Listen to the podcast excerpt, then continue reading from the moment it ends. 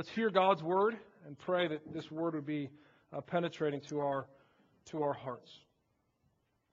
The word of the Lord. Philemon chapter 1. Paul, a prisoner of Christ Jesus, and Timothy our brother, to Philemon, our beloved fellow worker, and Apphia our sister, and Archippus, our fellow soldier, and the church in your house. Grace to you and peace from God our Father and the Lord Jesus Christ. I thank my God always when I remember you in my prayers because I hear of your love and, and of the faith that you have toward the Lord Jesus and for all the saints. And I pray that the sharing of your faith may become effective for the full knowledge of every good thing that is in us for the sake of Christ. For I have derived much joy and comfort from your love, my brother, because the hearts of the saints have been refreshed through you. Accordingly, though I am bold enough to, in Christ to command you to do what is required, yet for love's sake, I prefer to appeal to you. I, Paul, an old man, now a prisoner for Christ Jesus, I appeal to you for my child, Onesimus, whose father I became in my imprisonment. Formerly he was useless to you, but now he is indeed useful to you and to me. I am sending him back to you, sending my very heart. I would have been glad to keep him with me in order that he might serve me on your behalf during my imprisonment for the gospel. But I prefer to do nothing without your consent in order that the goodness might not be by compulsion, but of your own accord. For this perhaps is why he was departed, parted from you for a while, that you might have him back forever, no longer as a bondservant, but more than a bondservant, as a beloved brother, especially to me, but how much more to you, both in the flesh and in the Lord. Let's pray. Lord, we rejoice in your goodness to us. Father, we thank you so much for uh, your character, being a God that is holy and righteous, uh, perfectly just. And God, we thank you that you are a God um, who cares even for your creatures. And God, as we enter into your presence, we are aware of, of our own sinfulness, God. We say, Woe is me as we approach the throne of the Lord. Uh, yet, God, we, we know that you who are kind and gracious are quick to forgive your people. So, Lord, we confess our sins before you this morning. Uh, we, we confess our, um, our, our, discontentment, Lord. Uh, we confess our, um, our bitter spirit. Uh, we, we confess, Lord, um, that we have been stingy toward your work. Lord, we confess that we have not lived as we've ought this past week. We confess it to you, knowing that you, who are faithful and just, will cleanse us of that sin and all our sin of this past week, God, and that you will purify us from all unrighteousness. So we thank you for the gospel of the Lord Jesus Christ that says, In Christ all is forgiven. We pray, God, that you would affirm your people today. Remind them of the forgiveness you have given them in Christ. Father, we pray for those in our congregation who are hurting this morning. And we pray for those who are dealing specifically with anxiety, Lord, anxiety over relationships or um, finances. God, we pray that you would, would meet them specifically by your Spirit. Those who are dealing with physical ailments, God, we pray that you would be kind to them, that you would remind them of your power, Lord. And yet, God, even more than that, we pray that you remind them of your presence, how you will always be with them from now until the end of the age. Lord, we thank you for our town and the gospel that is being preached in it today. We pray, Lord God, for, uh, for Jay Hardwick uh, at North Rock Hill. We pray, God, as he preaches your word today, that that congregation would be formed into your likeness, that they would be transformed from one degree of glory to the next, that they would love your word and love sharing the good news. Father, we, we pray for our world. God, we do pray um, for our nation specifically. God, we pray that you would allow the, the videos that have come to light about uh, Planned Parenthood, to awaken our, our, our, country's conscience, that we would stop the, um, the horror of abortion, God. God, we pray that you would help us, God, be a people who love life. God, love life and how we uh, protect it. God, love life and how we try to live our lives in honor of your glory. Father, I pray, Lord, uh, now as we uh, lay our hearts before you, God, that you would soften our hearts, that we would hear from your word. God, you know exactly what your people need to hear. God, you have put the word upon my heart through study, through prayer, to preach it to your people, to build them up and to, to encourage them, God, to convict them of sin and in regards to righteousness and judgment. So, dear God, I pray now as the word of God goes forth towards your people that you would change them. That you, by the agent of your Holy Spirit, through your word, would change your people, the people that I love and I've, you have given me to shepherd and to care for, God. That you would change them for your glory, for their good. So, God, I pray that the words that I say would, would be um, tethered to the text, God. That I would use this time to encourage your people, to remind them of the great forgiveness we have in Christ. So, God, I pray now that you would just soften, soften our hearts. Let us hear a word from you. Uh, speak, Lord. Your people are listening. We ask this in the name of our Savior, Jesus. Amen. Uh, in 1905, Theodore Teddy Roosevelt uh, became the first sitting president to visit uh, post Civil War uh, South. Uh, Roosevelt was raised in New York, uh, and the impact of the Civil War had a drastic impact on his life, even as a young child. his father sided with the Union, while his mother, Georgia born and bred, leaned toward the Confederacy. Uh, Teddy's uncle, uh, James Roosevelt, was a leader in the Confederate uh, Army. So, growing up as a child during the Civil War, you could see the, the tension in the home. Uh, Teddy Roosevelt had, had a deep respect for his father. Uh, in his autobiography, he wrote in 1913 My father was the best man I ever knew. He combined strength and courage with gentleness tenderness, and great unselfishness. He would not tolerate in us children selfishness or cruelty, idleness, cowardice, or untruthfulness. Uh, his sister Corinne later recounted that Teddy never made a, an important decision for the country without first thinking what his father would have done. And although he dearly loved his father, there was one thing that his father did that Teddy found it extremely hard to forgive. And he may never have forgiven his dad. Uh, Theodore Roosevelt Sr. Uh, was a wealthy businessman. And during the Civil War, he paid $300 for someone else to fight in his place uh, during the war. Now, it was a common practice of the day. Uh, and Roosevelt Sr. was probably convinced by his wife, Maddie, uh, who uh, didn't want him fighting against her own family uh, and to possibly die and lose his life, leaving her distraught. Well, regardless of the reasons why Roosevelt Sr. didn't fight in the war, Teddy had a hard time forgiving his dad. He said that he believed that he should have done everything in his power. I quote from his sister, felt that his father had done wrong in not having put every other feeling aside to join the fighting forces. His sister Corinne added that he was determined to build a strong military reputation. You know, he's quote, he's, he, he, he was known for uh, coining the phrase, walk softly and carrying a big stick. He was known for his prominence in his foreign affairs. Well, one of the reasons why he wanted to have that military repu- reputation was to compensate for, I quote, for an unspoken disappointment in his father's course, in, 19, in 1861. I don't think it would be a stretch to say that Teddy's unforgiveness of his father was the reason that helped shape his political life. One act of unforgiveness changed the course of his life. And I wonder this morning how many of us are like Teddy Roosevelt well adjusted, successful, but in reality, we're driven to make a name for ourselves because of our own unforgiveness. Maybe our lives have been controlled and shaped because we have been unable to forgive others, or we ourselves do not feel forgiven. I mean, are there people in your life that you have not forgiven?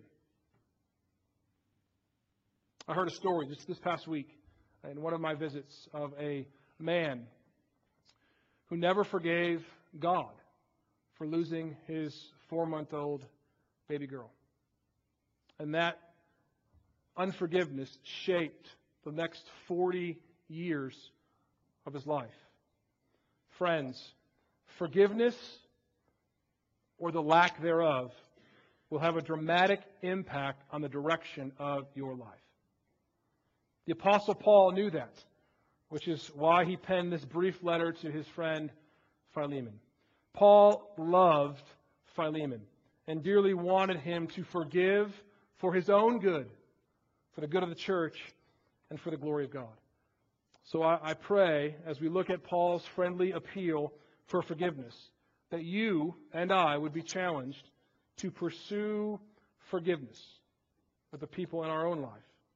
If you want to follow along in the outline provided for you, the first point uh, for today's message is appealing for love's sake. The first appeal is appealing for love's sake. Uh, and if you remember last, last week, Paul did not begin this letter by, by stating his credentials. He didn't say, I'm the Apostle Paul, the servant of Christ. He calls himself a prisoner, the only time he addresses himself that way in a letter. He does not come out swinging, right, based on his status, but he appeals on the basis of love. Look with me again at verses 8 and 9. Paul writes, Accordingly, though I am bold enough in Christ to command you to do what is required, yet, for love's sake, I prefer to appeal to you.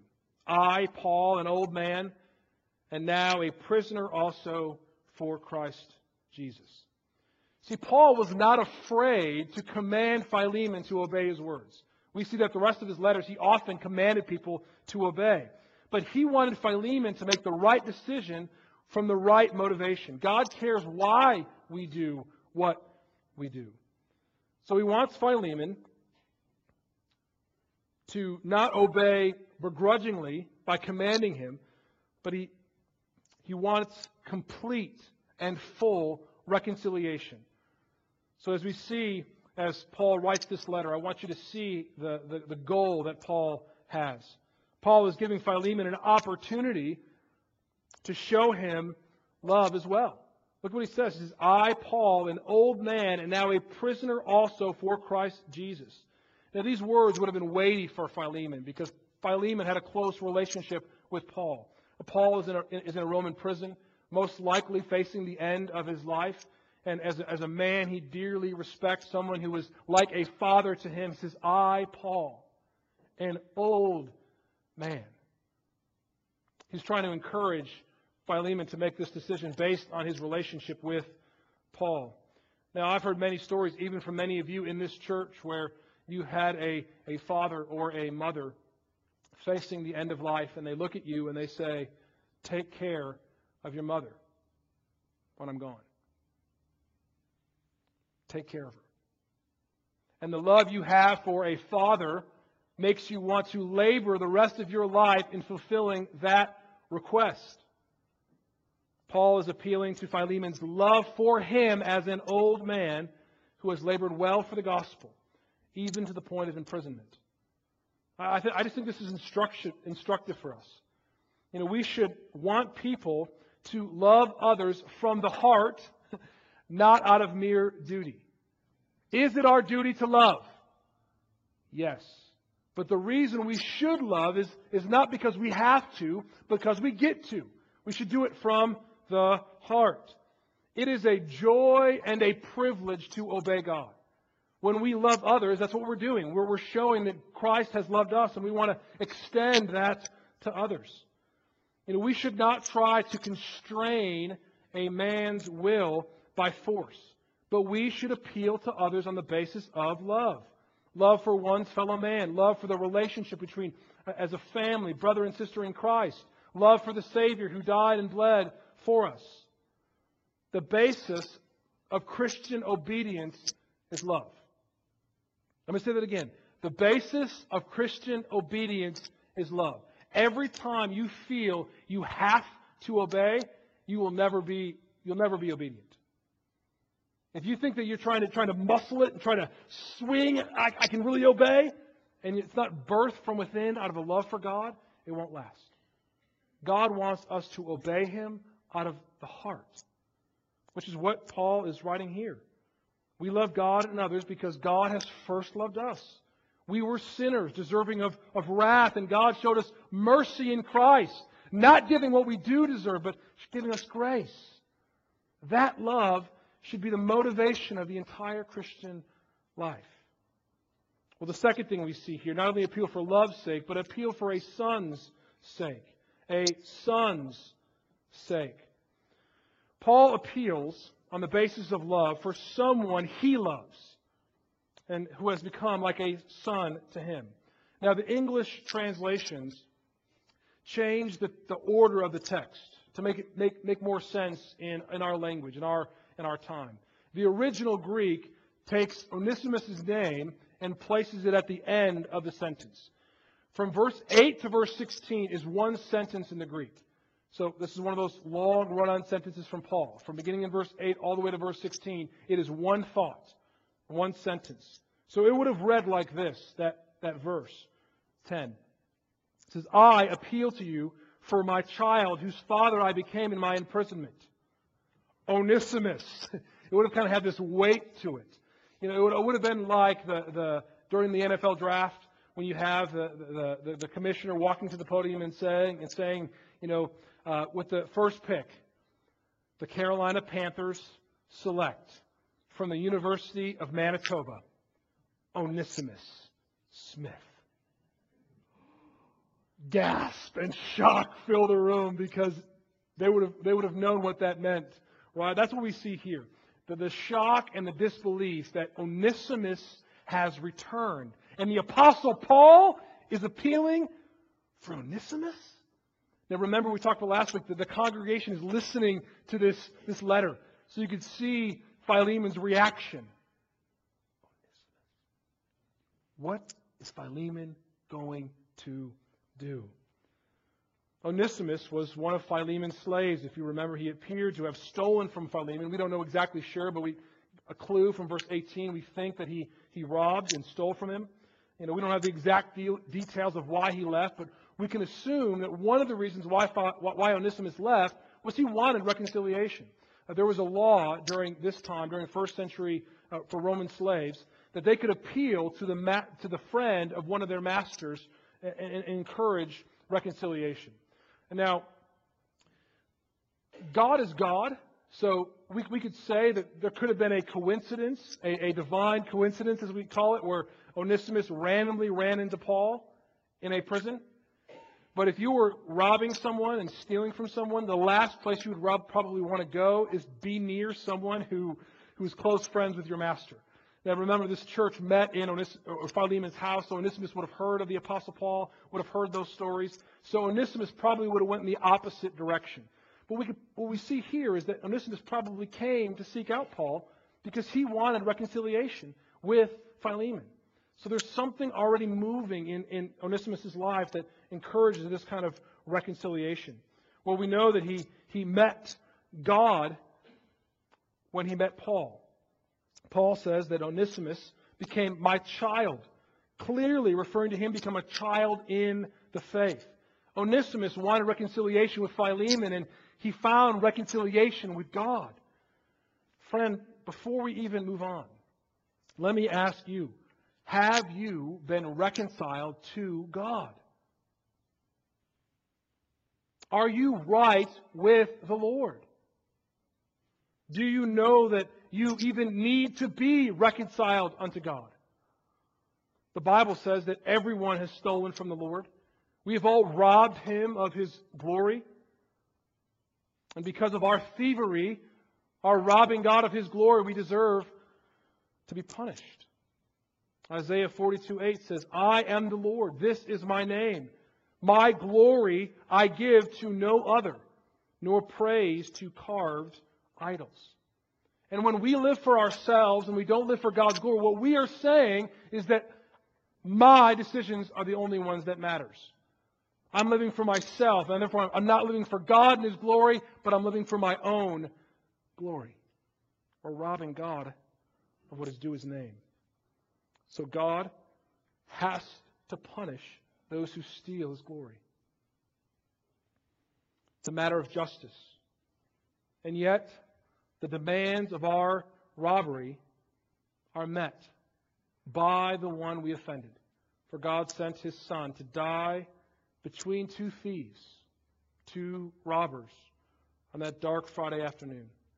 So when Jesus crawled out, It is finished, and gave up his spirit, he paid for our sin.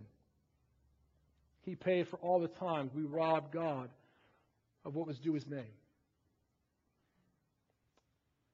He was dead and buried. And we know that God accepted the sacrifice of his son by raising him from the dead.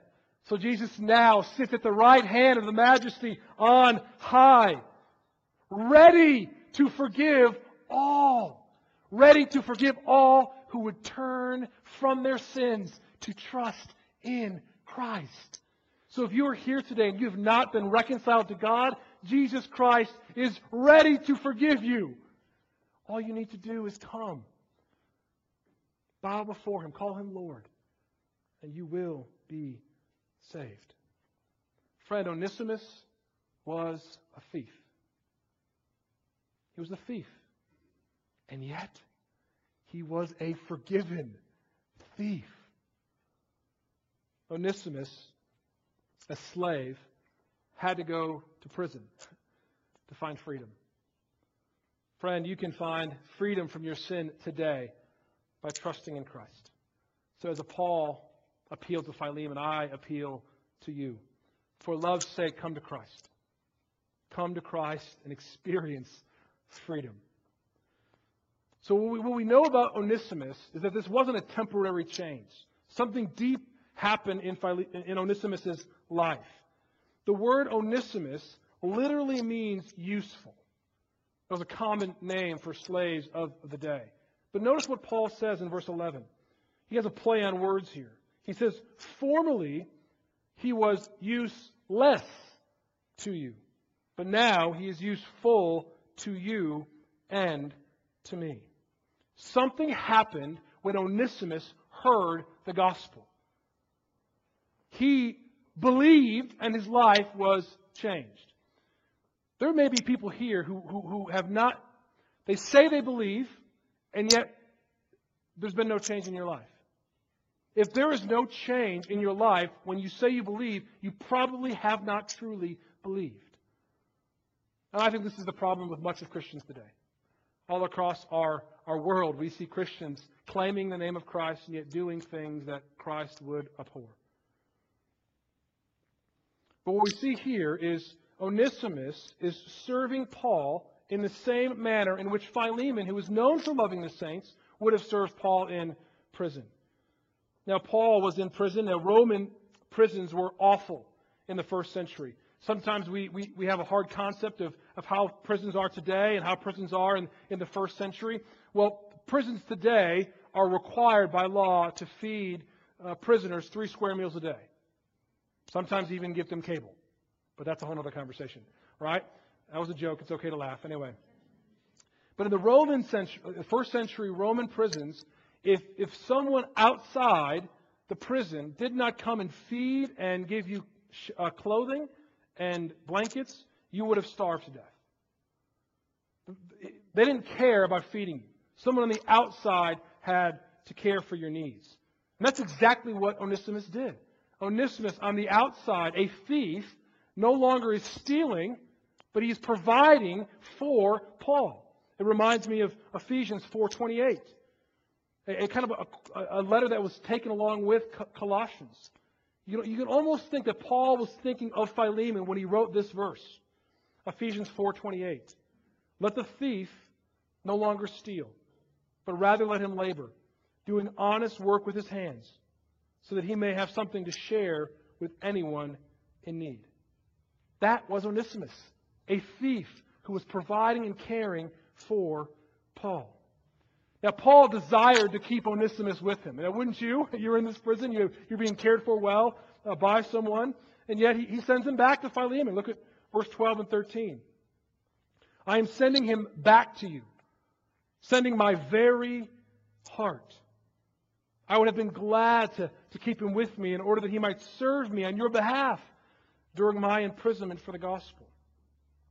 First, I want you to notice how Paul speaks of Onesimus. He says, I'm sending my very heart. Have you ever led someone to the Lord? Or maybe met someone when they were a young Christian and really watched them kind of grow and develop into maturity? Well, when you, when you do that, I think you've got to get a, picture of what's happening in Paul's life here. Paul saw a conversion in Onesimus' life and saw him change, and something kind of welled up in Paul, and there was this love that he had for Onesimus. I know that from my own, my own ministry, when I've seen people walk uh, away from sin and trust in Christ, and I just watch them grow and grow in the Lord, there's something that comes very dear to your heart. Um, and that's what we see here. You know, Paul loves Onesimus as he dearly loves Philemon. You know, we've seen them both come to Christ, both love the Lord Jesus, both love Christ's people, and Paul notes that, he, that the care he has received from Onesimus is similar to the care that he himself would have received from Philemon. Now, isn't it remarkable that God would take a wealthy businessman and a slave and yet have them both be equal in the cross? Philemon, one who was wealthy, who had a, enough space to have people have a, have a meeting place for the church in his own house, and Onesimus, a slave, all become together in the cross, where they're no longer slave and wealthy, but they are one in Christ. The cross is the great equalizer. This is why God has, has called us to come together as a church. Not because we, we're all the same, no, because we're all different, but we're one in Christ. That's what the cross does. It levels us all on the same field. And that, my friends, makes Christianity revolutionary. It is the only religion in the world that says when we come to Christ, we are all the same. Lavinia uh, Bartlett was a lay teacher at the Metropolitan Tabernacle in London. Uh, she began her ministry as a Sunday school teacher with three prostitutes that she met on a street. After six months, her class grew to over 600 people. Women with social and moral problems were repenting of their sins and coming to Christ. After 16 years of labor, labor, Lavinia Bartlett died, leaving scores of students in her wake. Her faithful teaching led countless women to the missionary field to become teachers. Metropolitan Tabernacle was not known for Miss Bartlett. They were known for their gifted preacher, Charles Spurgeon. And yet, Bartlett's influence on that congregation shaped it. Over a thousand people attended her funeral, just saying again and again of her influence on their lives. See, Miss Bartlett did not look at people with worldly eyes, with worldly value but the value they had in God's kingdom. Man looks at the outward appearance, and God looks at the heart. Are you seeing people like Paul saw Onesimus, or Miss Bartlett saw those prostitutes? When we go into our world, are we seeing people with the, through the lenses of the cross? That if they come to Christ, they are our brother, they are our sister. Well, the third appeal that you see here is appealing for the Spirit's sake. Appealing for the Spirit's sake. You know, Paul wanted to keep Onesimus, but instead he sent him back to Philemon. And this may be uh, strange with our current understanding of slavery. You know, if one escaped from slavery in, in our culture, why would they be sent back to their master? Is Paul affirming slavery here? You know, it's true. Paul did not outright oppose slavery, but he undermined the entire practice. The reputations of Christians among the world of that time was those who were insubordinate rebels, the ones who stirred up controversy. So what Paul wanted them to do is to obey the law of the land so that they would have a hearing for the gospel. You know, Paul wanted Christians uh, to honor the government. We see that. Peter says the same thing. But Paul encouraged slaves to submit to their earthly masters. Why? So they could adorn or make beautiful the gospel of our, the gospel of our Savior. And yet, in doing all that, what Paul does is he undermines the entire institution of slavery with a letter like Philemon. So, Paul sends Onesimus back to Philemon so that Philemon could act out of his own accord by the power of the Holy Spirit. What you see here is you see someone having a decision to make, and having the, the only way that he can make that decision would be by the power of the Holy Spirit of God. Listen to what he says in verse 13 and 14. I would have been glad to keep him with me, in order that he might serve you on my behalf during my imprisonment for the gospel. But I prefer to do nothing without your consent, in order that your goodness might not be by compulsion, but of, of your own accord. Paul wanted Philemon's goodness directed towards Onesimus to be out of love, done freely without compulsion. Now, the goodness of Philemon's love towards Onesimus would have been a sign of the Spirit's work. When you see the Spirit of God work, what happens to a people? Their hearts are encouraged, their hearts are lifted when you see God moving by the power of His Spirit. So, what Paul is doing here, he's giving Philemon, a leader in the church, to display the powerful working of the Holy Spirit of God. That is a beautiful thing. We read in 1 John 4 7. Beloved, let us love one another, for love is from God. Whoever loves has been born of God and knows God. Paul was giving an opportunity to show the goodness of his conversion by asking him in love to receive a repentant brother in Christ so that he would no longer be a slave, a bondservant, but a brother. Question Do you view conflict and reconciliation as an opportunity or a trial? I think most people view conflict negatively. That every time there's, there's conflict, we get kind of queasy. But in the church, when there's conflict, there's an opportunity by the Spirit of God to show love, to show that you truly believe what the Bible teaches. That's what we see here in Philemon. Conflict is not bad. Conflict will always happen in the life of a church.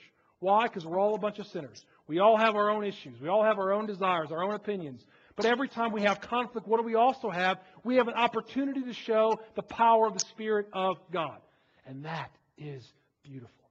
So when you encounter conflict, don't immediately get taken aback. Fall into that conflict and say, I have the opportunity to show my love for Jesus. Paul is giving that here. He's giving Philemon an opportunity to show him what matters most in his life. What matters more? His runaway slave or his repentant brother in Christ? I mean, what about you? What's the most important thing in your life? Maybe the conflict in your life today is giving you an opportunity for you to learn what really matters in your life.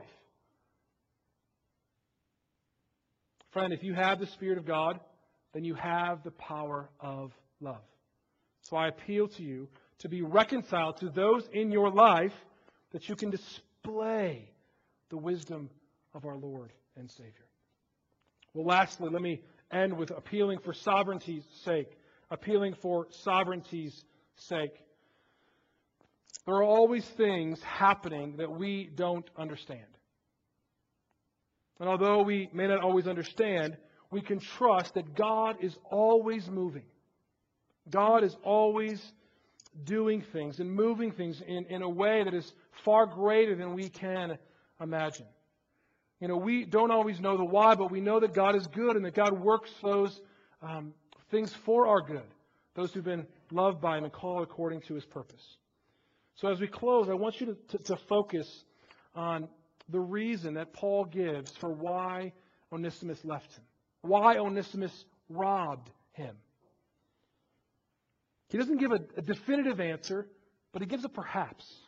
Look at verse 15 again and 16.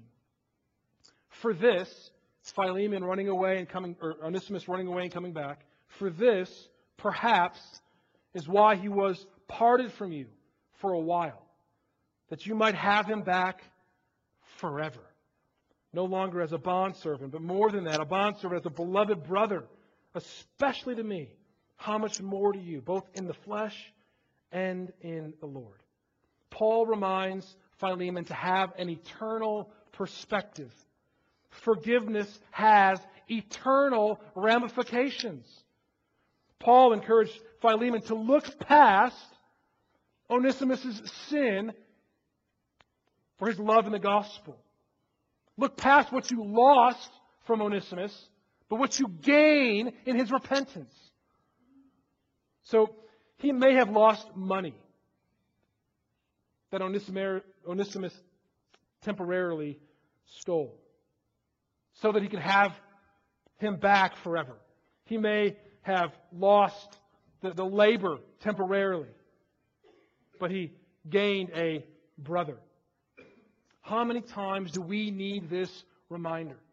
We are so caught up in the temporary and we miss the eternal. We live in the, in the right now and forget the forever. Beloved, do you, you will not always know the plans and purposes of God. But God's ways are higher than our ways. His thoughts are higher than our thoughts.